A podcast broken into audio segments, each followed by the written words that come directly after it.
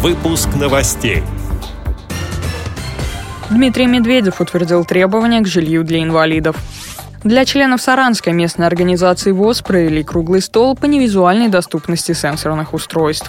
Маленькие читатели Челябинской областной специальной библиотеки побывали на Струсиной ферме и в контактном зоопарке.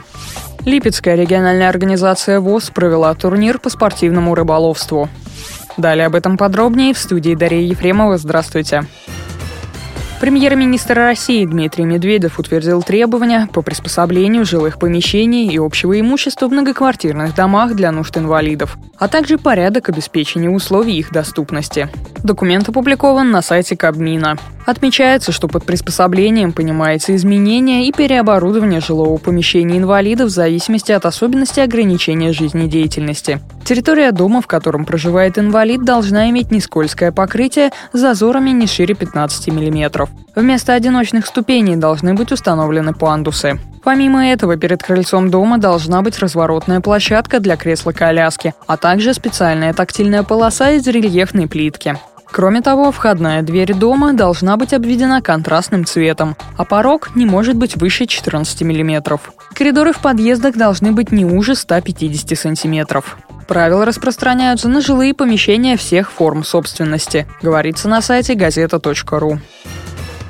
Для членов Саранской местной организации ВОЗ провели круглый стол по невизуальной доступности сенсорных устройств. Он стал продолжением темы, которая поднималась еще на пятом городском молодежном форуме инвалидов по зрению. Как уже сообщала Радио ВОЗ, встреча проходила в течение трех дней. В ней участвовали 30 активистов Саранской местной организации ВОЗ.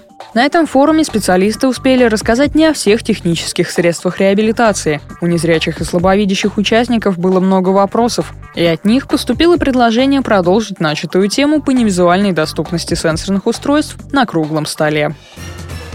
Для маленьких читателей Челябинской областной специальной библиотеки в рамках реализации проекта «Мир добрососедства» организовали экскурсию на страусиную ферму и в контактный зоопарк. Дети познакомились со страусами, мини-козами, косулятами, кроликами, ягнятами и многими другими животными, покормили их из рук, сфотографировались.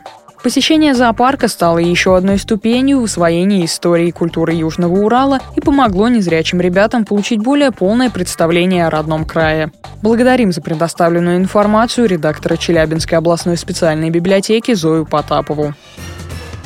Липецкая региональная организация Всероссийского общества слепых провела областной турнир по спортивному рыболовству среди инвалидов по зрению. В соревнованиях участвовали 12 команд из городов Липецка, Грязи, Лебедяне, Чеплыгина и поселка Добринки. Соревнования проходили при поддержке Управления физкультуры и спорта Липецкой области, администрации Чеплыгинского муниципального района.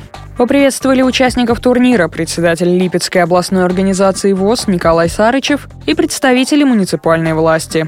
Об итогах соревнований Радио ВОЗ рассказала заместитель председателя Липецкой областной организации Нина Чернышова. Погодные условия, сильный дождь и палящее солнце не смогли сломить спортивный дух рыбаков.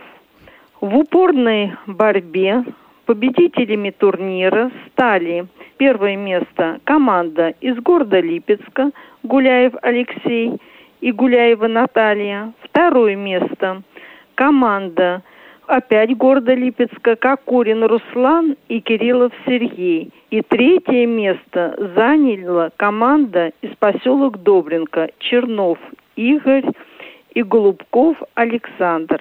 По окончании соревнования всем победителям были вручены кубки, дипломы и медали.